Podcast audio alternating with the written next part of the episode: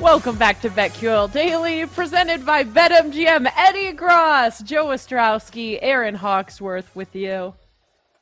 I believe in you, Aaron. And this is going to be a segment.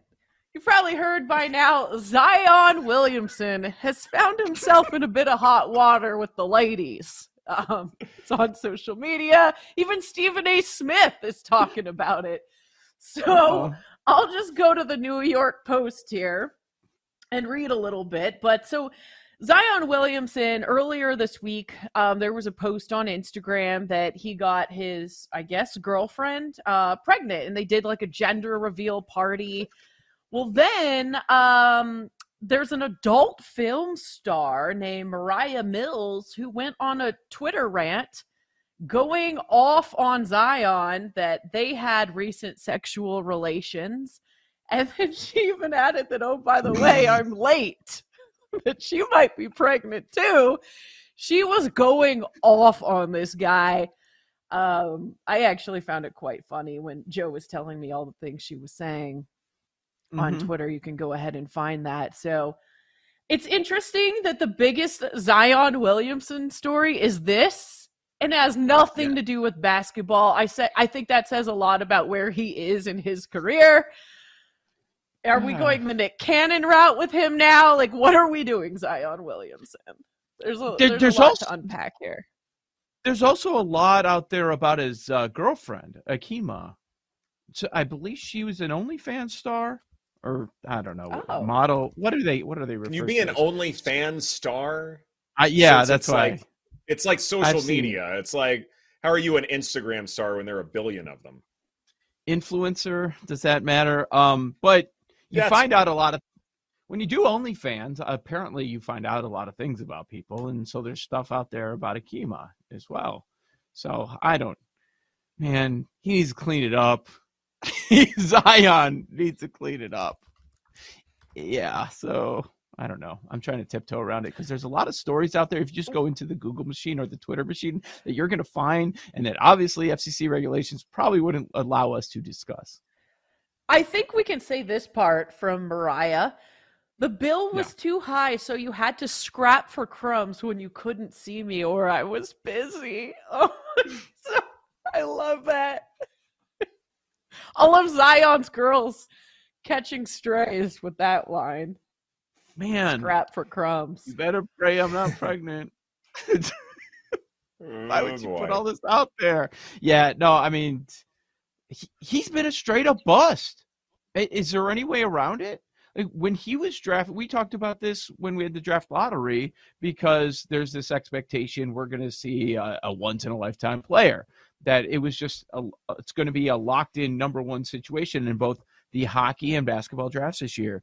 And remember where we were when it was Zion year tanking for Zion. That was a thing going on throughout the NBA. I mean, he he might be looked based on the limited basketball that we've seen. When it's all said and done, if you have a list of all time busts, like for a while, people would start the conversation with Darko because we don't ever remember seeing him play and, and the great mm-hmm. players that were passed up for Darko. Zion might lead that list years from now. It's it's possible, and let's not forget too that Pelicans fans have been a little upset with Zion, especially when it came to, say, the play in game when he wasn't out there on the floor. And mm-hmm. if there is sort of a serious tone in all of this, it's that one of the reasons why Williamson said he wasn't available to play was, yeah, physically I'm fine, but I don't know about my mental headspace. I don't know if I can be out there and be myself. And it almost felt like he was sort of using the mental health angle to explain to the Pelicans faithful why he wouldn't be available in a win or go home situation for New Orleans. And I have no idea if this is relevant at all. I really don't. But I at least want to throw this idea out there that if he's dealing with all of these issues off the floor pertaining to who he's in a relationship with and who he's quote unquote talking to, I wonder if this is having some kind of an impact where it's too much for him to handle and it's overwhelming him. And if it is, then to me, Williamson has no one to blame but himself. And this is why you have character evaluations in professional sports, Erin, is so that you know that somebody who is, you know, a humongous investment you have these tests to make sure that you are getting what you paid for, that you aren't going to have these kinds of distractions out there that will ultimately limit playing time. Man, there's a third woman now involved Yes. in this triangle. I mean, the thing for me is how many games has he played? It's like, gosh, 29 games last season, but you have time for all these extracurriculars. I mean, let's face it, it takes some physicality to be involved in what we're talking about here. If you have time for that, you might as well get on the court. Like, I'm sorry, Mhm. but there's no excuse now that all this is coming out. I wish I could read Erin's question in the chat. Oh my god. no, I, I mean, I don't. And the other, the interesting part that I, that I'm thinking of is is it just not going to work there? Is is it just not going to work there? Because I I don't think of New Orleans as one of those media markets where there's a lot of pressure on the NBA team. On the NFL team, I think um, you know Ed would know better than me. I would think that is a much different story, or even college football players, a much different story. Uh, but we've got it for very different reasons. We've got a couple of young players here in smaller media markets that are in a lot of trouble. Their off the court lives are pretty messy. Uh, whether we're talking about Zion and something totally different with, with Ja Morant. It's so I wonder if those guys were in higher profile situations, would it be even worse, or would they be forced to clean things up? I, that's a good question. I mean, I'm I'm not sure. I mean, it depends on the organization, I suppose, in terms of how much leeway they're willing to give.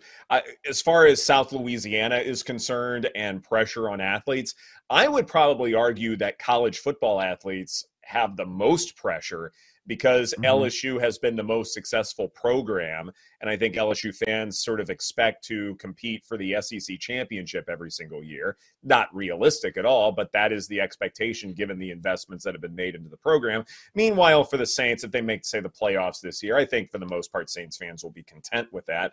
And when it comes to the Pelicans, I don't think there's ever been, say, serious expectations for success because it's never really come together. And one of the reasons is getting the number one overall draft pick in Zion Williamson and him just not being healthy.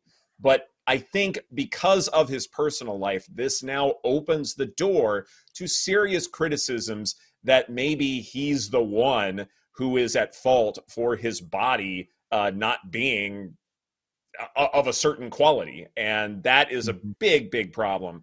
Uh, you know, as far as the Pelicans investment, what Williamson is expected to do, and the overall state of the franchise going forward. I don't What know a what oh team. man, Yeah, But which team would take like, this you wouldn't pick up chance? the I would would pass you? on Zion. Yeah, that's what I'm saying.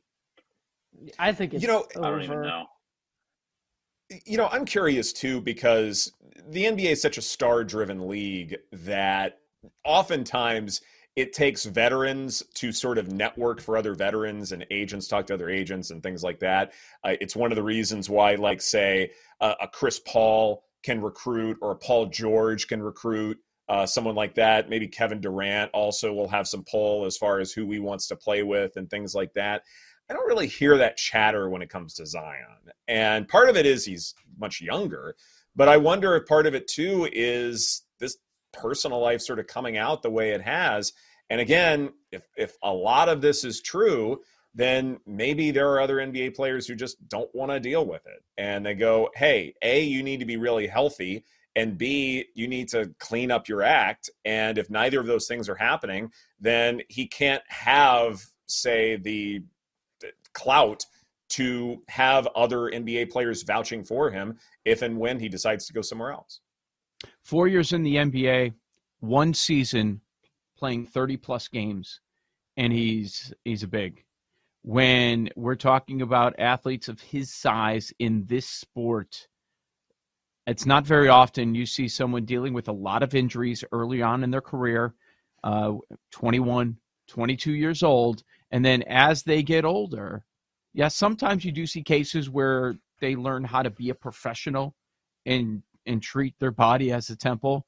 Um, with with Zion, he's been criticized for his weight through, throughout his NBA career, uh, and now we're talking about the off the court stuff. And he's a big that's injured a lot. You don't see a lot where oh, when they get older later in his career, seven eight years now, now the big starts to get healthier and healthier, and he's there you know 65 70 games a year you don't really see that so i mean there's a lot working against him for his future in many ways and maybe this is a bad comp but he's just giving me jamarcus russell vibes like just Ooh. the weight stuff it's just kind of like it just seems like he's not focused. He has an opportunity of a lifetime here. And it's like, if you're not taking care of yourself and taking this, I, I don't know how someone can assume he's taking things seriously when all this like extra stuff comes out and it's like then you you hear the stuff about him being overweight and he's not out there on the court he's got a foot injury it's kind of like how do you, you you lose respect for someone like that quote from williamson uh in terms of why he didn't play in the play-in game, a game that the Pelicans lost to Oklahoma City. Uh, if I was to go out there, I would be in my head. I would hesitate on certain moves, and it could affect the game. Why not have a little bit of hmm. trust in your coaches?